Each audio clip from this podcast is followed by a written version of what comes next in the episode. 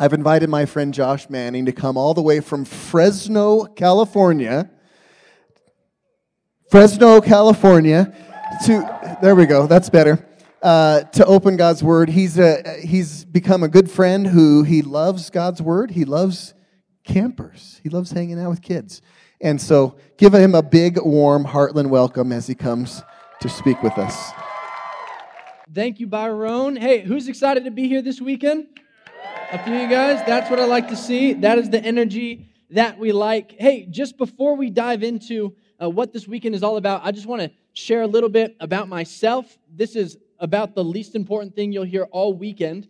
Um, but I want you guys to know who you're going to be hearing from. And so, my name is Josh Manning. Uh, I do come from the land of Fresno, California. Where are my Fresno peeps at? Fresno? Yeah, there we go. What about Clovis? You guys are like, I grew up in Fresno, like West Fresno. I'm a Central High School graduate, okay? So, Clo- is that Central right there? My people, let's go. Hey, so I live, like, Fresno and Clovis is this weird dynamic where because I went to Central, I'm like a lesser than citizen, okay? So I have some bitterness in my heart towards Clovis. Maybe the Lord will work through that this week. Um, but to tell you guys just a little bit about myself, uh, I'm 24 years old. Uh, I graduated high school in 2015. I went to Fresno Pacific University um, and I got a bachelor's degree in Christian ministries. Uh, and for about the last six ish years, just under six years, I think, I've been working in some context in the church. I had the privilege of doing a two year internship uh, under my dad, under my old man, which was incredible at the church that I grew up at. My dad's been a pastor for um, close to 30 years now. And so that was a huge privilege for me. Uh, and then for about the past four years, uh, I've been the student ministries pastor at New Covenant Community Church. A few of you guys may have heard of it. If not, uh, it is all good. Uh, just some fun facts about me. Uh, I'm an avid outdoorsman. And so if it has anything to do with the outdoors, um, hunting, fishing, hiking, literally just sitting in my garage and not inside on the couch is one of my favorite activities. So anything that has to do with outside, I am all about. Uh, but one of the most uh, interesting fun facts about myself, that probably the thing that I'm proudest to say, is this past October, uh, I was married to an incredible woman named Bryn, and uh, we have enjoyed the last four months figuring out what this whole marriage thing is all about. If you corner me later this weekend, I will show you a picture of her. She's way out of my league, uh, and I'm super proud to call her my wife. Now, I have a question for you guys that I want to start off with. How many people like sports in here? Any sports fans?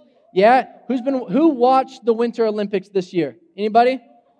Fewer hands. Okay. Can I hear though, what are some of your guys' favorite Olympic sports? Let me hear them. Just shout them out. Gymnastics, ice skating. What else? Favorite snowboarding, my man. Skiing, shooting. Skeleton, that's sick. Curling, my man. Cross country skiing, and one more. I don't think I know what that is. Maybe I need to watch more. Soccer? Oh, soccer. Okay. I thought he said like soccer or something. From I can't hear up here. I'm kind of hard of hearing. Okay, so how many how many snowboarding fans do we have in the room in here? A few. How many people know how to snowboard? Okay. I will go on record and say this about myself. I'm an avid boarder. Like anything that has to do with boards, I'm typically pretty good at. Okay, in, in a humble way, I'm pretty good at it. Snowboarding, though, was probably the most embarrassing thing I have ever had to learn to do. I'm not good at it. I'm decent. I can get by. But snowboarding, let me tell you guys my first experience snowboarding. I went to China Peak. Kind of a, the local mountain around here if you guys have been there. My wife, uh, when we were dating, took me up for the first time. She's been snowboarding since she was a little kid. I got off the lift and I literally could not stand. Have you seen videos of like giraffes trying to walk? baby giraffes, like right when they're born, they just can't. That's what I looked like on a snowboard. It was embarrassing. It was horrible. My tailbone was so bruised the next day, I, I couldn't handle it. Now, when I watch the Olympic snowboarding, it's like I'm on another planet. Okay, it's like I go into another universe. How many of you guys have heard of this cat named Shaun White? Any Shaun White fans in here? Okay, let me let me just if you don't know Shaun White, let me tell you a little bit about Shaun White. In 2006, Shaun White made his snowboarding debut in the Winter Olympics. And for the last 17 years, he has competed in every Olympics since then. He's a four time gold medalist in snowboarding, probably the greatest snowboarder of our generation, if not one of the greatest snowboarders um, to ever live. An incredible athlete. Like a guy who, when he gets on the half pipe on a snowboard, it's literally like watching the perfect form of art. It is an incredible thing to witness. But can I ask this question? Do you guys think that Shaun White just accidentally stumbled into being a 17 year pro snowboarder with four Olympic gold medals? Anybody think that was an accident? Just, just accident, just his first time on the board, he was just phenomenal. No, that would be foolish to think, right? But to look at a guy like that, to look at these extreme athletes that we get to watch compete at the highest level, imagine the commitment that they have to their sport, right? The commitment level that they have to developing their art, to developing their sport, to developing what they do. Training for hours and hours and hours every single day, but it doesn't just stop at the training. I would be willing to bet that a guy like Shaun White was on a strict sleep schedule. He had to get a certain amount of sleep. He was probably on a strict diet and a stretching schedule. For a guy like that, for one of us to compete at that high of a level would require an insane amount of commitment. You might say that he had to devote 100% of himself to this sport in order to get there. And then there's the aspect that you can't just get on a board and expect to do these 1260 McTwisty flippy. You know what I'm saying? Like, so, so there's this aspect of a guy like Shaun White is sacrificing his body in order to learn these things. There's so much that would go into it. The level of commitment that these athletes have is absolutely incredible. But there's something that I want to point out, and it's something that I don't think that we consider a lot. It's that living with that level of commitment in anything, whether it be a sport or uh, your grades, your academics, a relationship, living with that level of commitment is not just saying yes to a bunch of things, but every yes that we say to something requires some sense of surrender.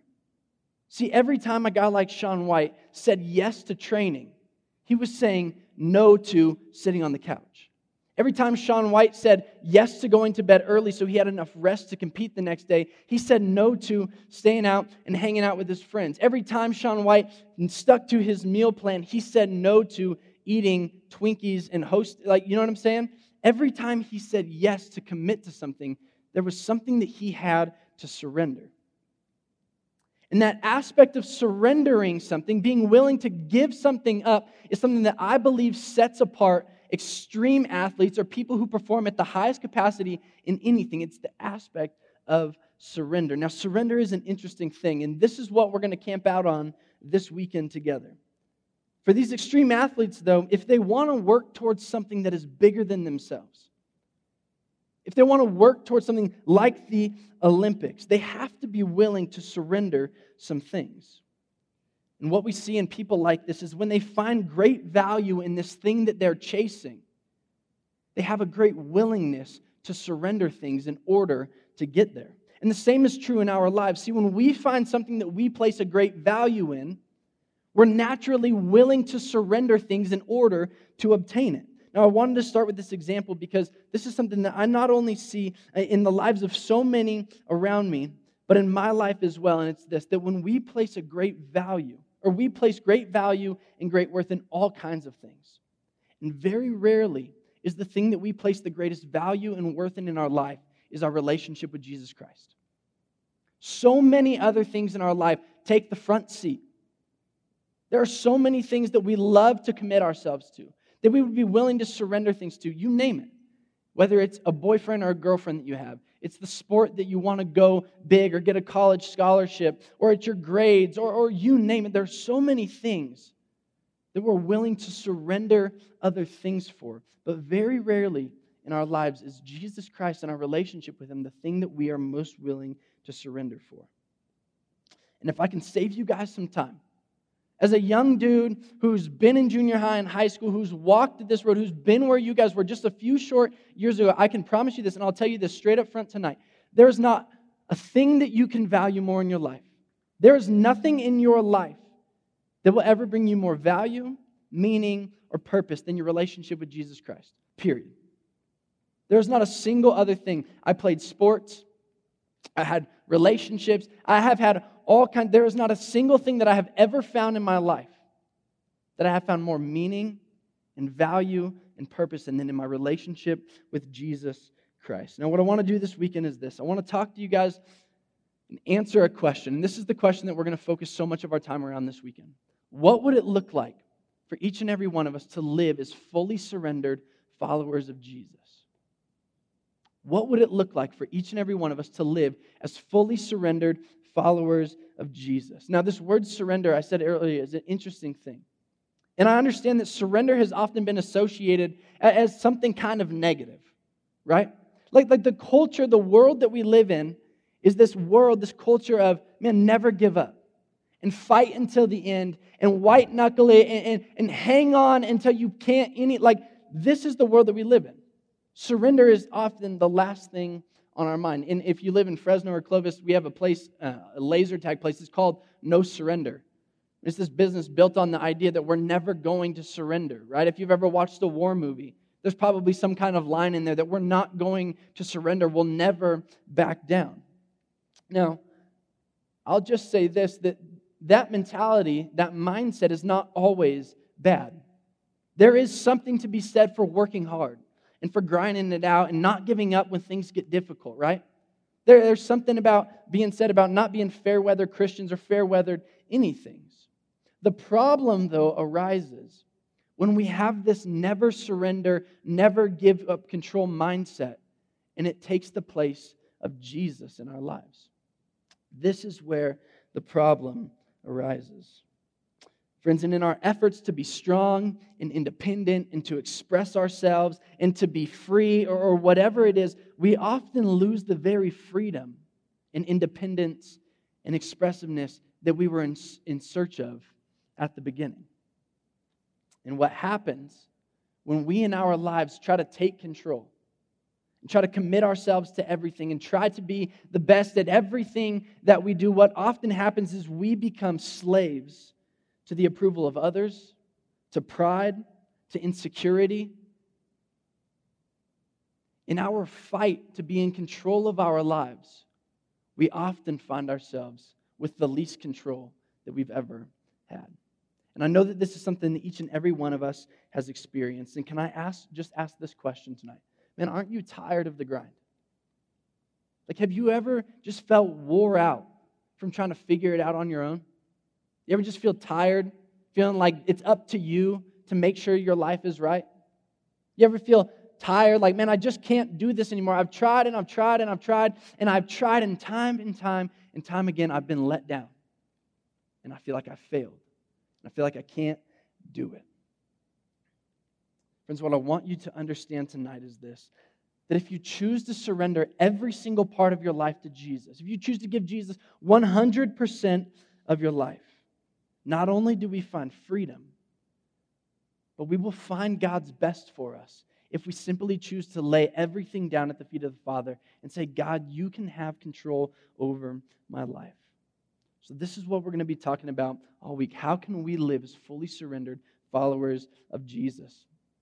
Just to share with you guys where my heart has been in all of this. This has been a topic that's kind of rolled around in my head for probably about a year now.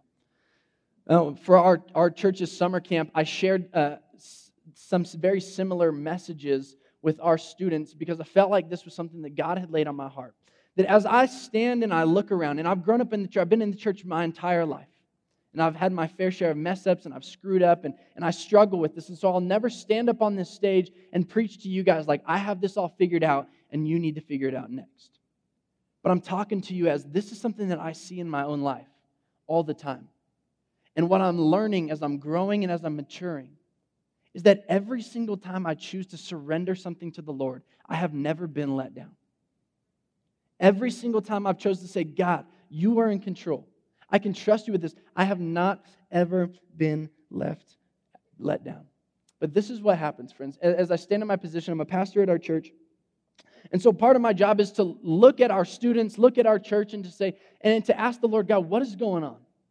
And as I look at my own heart and I observe our church and I observe Christians in general, what I've witnessed is this. There are a lot of people in this world who, out of one side of their mouth, claim to know Jesus and claim to be in relationship with Jesus, and out of the other side of their mouth think that they can be in control of their life. And friends, can I just tell you that you cannot say that you trust Jesus with everything and still try to help control of your life? The two of those things cannot coexist. If we say we trust Jesus and if we're in relationship with Jesus and if we believe that Jesus is good, then we have to give him everything. And this is why I've been so hung up on this. Think about your life right now. Think about everything that you do the friends that you have, the decisions that you make, the hobbies that you have. I would guess that this would be true in your life because it's true in mine. There are probably areas that you have said, Man, God, I want you to have this. Maybe it's a difficult friendship, then you've just said, I just can't figure this out. Jesus, you can have this. Maybe, maybe it's a test at school that you didn't study for, and so you're like, man, I don't know what to do. Jesus, you can have this test. There are probably a few things in our lives, but if we were to be really honest with ourselves, I'm sure that if we were to take a very real look at our lives, there are a few things that we've said, God, you can have, but there are a lot of things that we've held on to for ourselves. And those things, they're diff- they'll differ between every single person in this room, but the truth is, that every single one of us have things in our lives that we have yet to surrender to the Lord.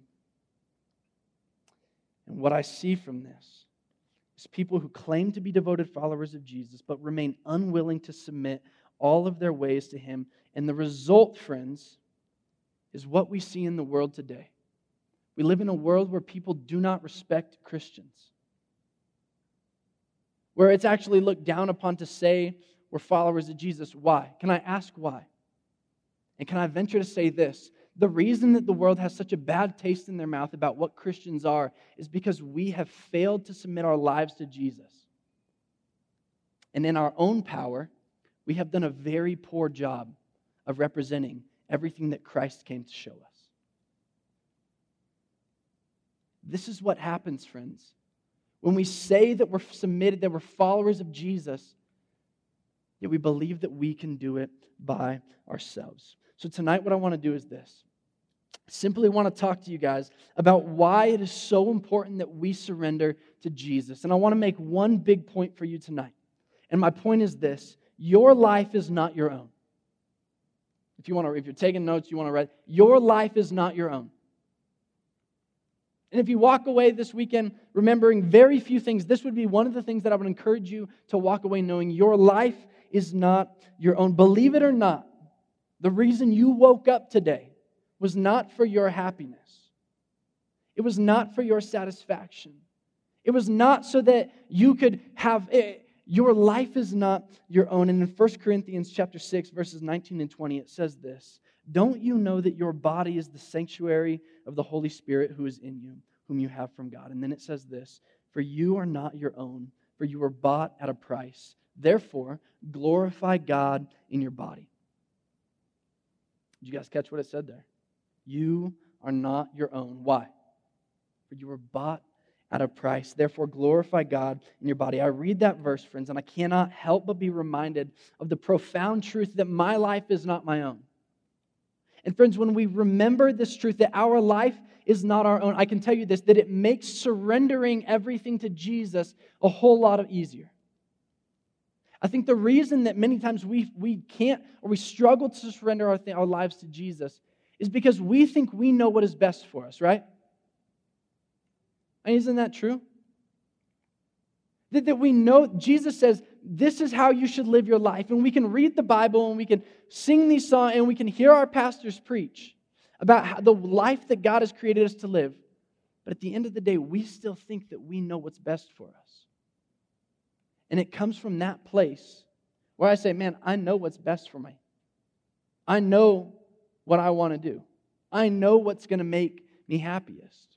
And it's in that place that we make the decision to not surrender everything to the Lord. Friends, as fundamental as, fundamental as that truth is to our faith, I mean, like, our, at the end of the day, like, the whole Christian f- faith, religion, is based off of that truth. Like, our lives are not our own. The reason that we have breath is not for us, it's so that we can be a light, right? So that we can serve God, we can love others, and the kingdom would grow. That's why we're here on earth. It's such a fundamental truth to our faith, but how often do we forget it? Like, when was the last time you woke up and your first thought was, man, my life is not my own? Man, I'm so excited to be awake today. My life is not my own. I would venture to guess that most of our first thoughts when we wake up in the morning are, Man, who am I going to hang out with today? How am I going to perform in my game today? What are people going to think about what I'm wearing today? Right? Wonder what mom's making for dinner today. I'm sure these are, these are many of our first thoughts, but our life is not our own. And understanding this, friends, will begin, I believe, to change everything for us. And can I ask you a hard question tonight? And I'm asking myself this question. It's this if you struggle to surrender every single part of your life to God, while knowing that you were bought at a high price, that your life is not just a side note, this high price that you were purchased at is the blood of Jesus. You guys know that Jesus, who came, Son of God, came down, fully God, fully man, walked the earth for 33 perfect, sinless years, and was crucified on a cross, right? Taking the punishment that you and I deserve because of the sin in our lives so that we could forever be made right with God. That is the price that was paid for our lives. And it's a high price. This is my question for you. Knowing all of that, knowing that your life is not your own, knowing that you were purchased at a high price, was God's payment, was the blood of Jesus not enough to buy every part of you? That's my question for you. Was the blood of Jesus, was the sacrifice that Jesus made for you not enough to purchase every single part of you? Was it not enough to buy your thought life? Was the blood of Jesus not enough to buy your purity or your relationship? Was the blood of Jesus not enough to purchase your addiction or your anxiety or your worry? Was the price that Jesus paid for us not enough, not deserving enough to then in turn have us give him everything? Can I ask this question? If we're still unwilling to surrender everything to the Lord, how much more would he have to give to have every part of you? If what Jesus did on that cross was not enough to have every single part of your heart, every single part of your life, answer this question for yourself. How much more would he have to give to have every part of you? I mean, shouldn't it blow us away that the God of the universe wanted you, you sitting in, in this chapel, in this gym tonight, that the God of the universe wanted you so much that he was willing to sacrifice his only son to go through an excruciating death to say, You are worth it. And shouldn't we then respond by saying, God, I'm yours? God, if you were willing to pay such a high price for my life, who am I to say that I can't give mine to you? God, I'm yours. Every part of me, I surrender it all. I lay it at your feet. Father, do with me what you will. Guide me where you want. Call me, and I will answer.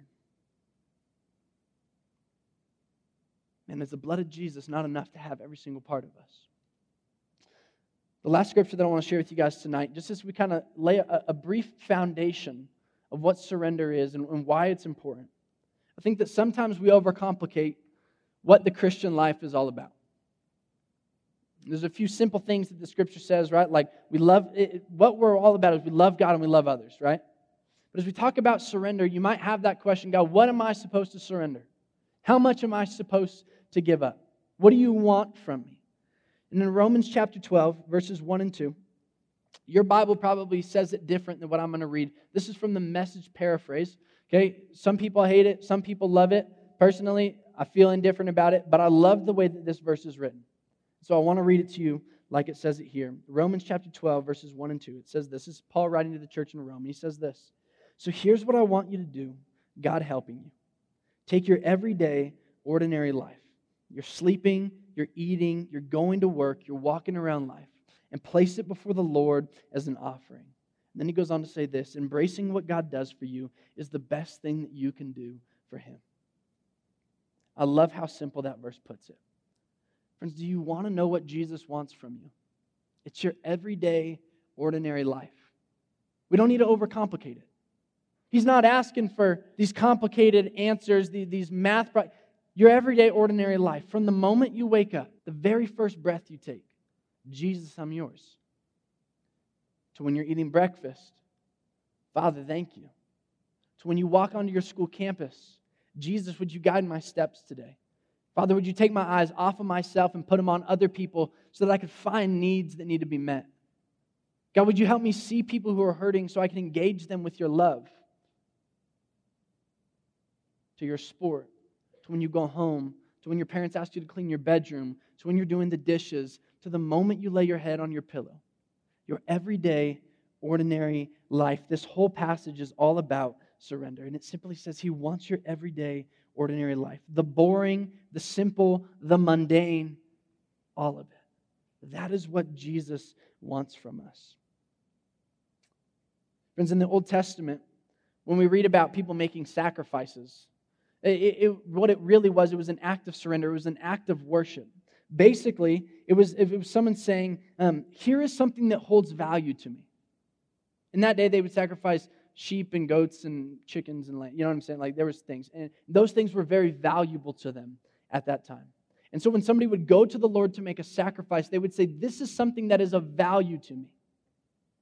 They wouldn't give the maimed sheep or the lame sheep or the dirty sheep. They would give the purest one they had, the best, the nicest. And they would say, God, this is something that holds value to me, but because you are worth more than everything, I'm going to give this to you so that I could receive what you have for me. That is what this is all about, friends. My prayer for you this weekend is this that you would walk away, that you would get back in the vans or the bus or the cars that you came in, and you would drive back home to wherever you came from, knowing that there is one thing in this life that means anything, and it's knowing Jesus. I've tried all the other things. Maybe not all of them, but I've tried a lot of the other things. And they're not worth it. So here's my challenge to you guys. I'm going to wrap up with this tonight. Here's what I want you to do. You guys have note in your in those booklets you got. You got there's room to take notes, or maybe you have a journal or whatever. You guys are going to go into so what time later tonight. I think Byron's going to talk about that, and and and this is going to be a great time. But here's my challenge. This is what I want each and every one of you guys to work on tonight. I want you to take an inventory of your life. Just write out everything that you do, everything that you value, everything that you find important to you. And I want you to put them into two categories things that you've surrendered to the Lord and things that you haven't surrendered to the Lord. Don't overcomplicate it. Be honest with yourselves. Friends, I will tell you this. If you showed up to this camp this weekend looking to lie to yourself or, or minimize what's going on in your life, this weekend is going to be a waste of time. I've gone to so many camps Every winter, every summer, spring break, you name it, I've been to them. And I wasted a ton of them because I showed up. I just wanted to have fun. I just wanted to play the games. I listened to what the people said. I just walked out and didn't think anything of it. I want you guys to be real with yourselves this weekend. Be honest with yourselves. Take an inventory of your life and write it into two categories things that you value that you've given up to the Lord, and things that you haven't. And this weekend, what I want to challenge you guys to do is all of those items on your list that you say, man, I value these things. These things are important to me. These are things that I do and I haven't given them to the Lord. Begin to pray for those things. Ask that God would soften your heart, that He would grow your trust, that He would reveal Himself to you this weekend. Man, if you've been doubting God, ask that He would show up. Scripture says, Seek and you will find. Ask and it will be answered. God is not hiding from you, He wants to be known by you, but you simply have to look. For instance, tonight, as you go, write out that list. Don't let, don't get, let tomorrow morning come without writing out that list.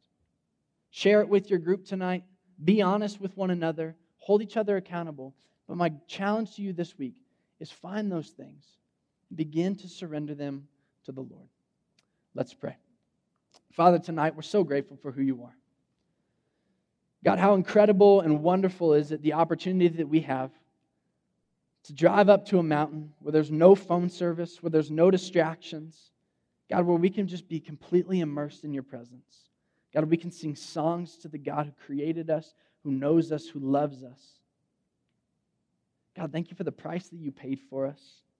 Father, and thank you for the fact that if we choose to say yes to you, and to surrender every part of our hearts to you.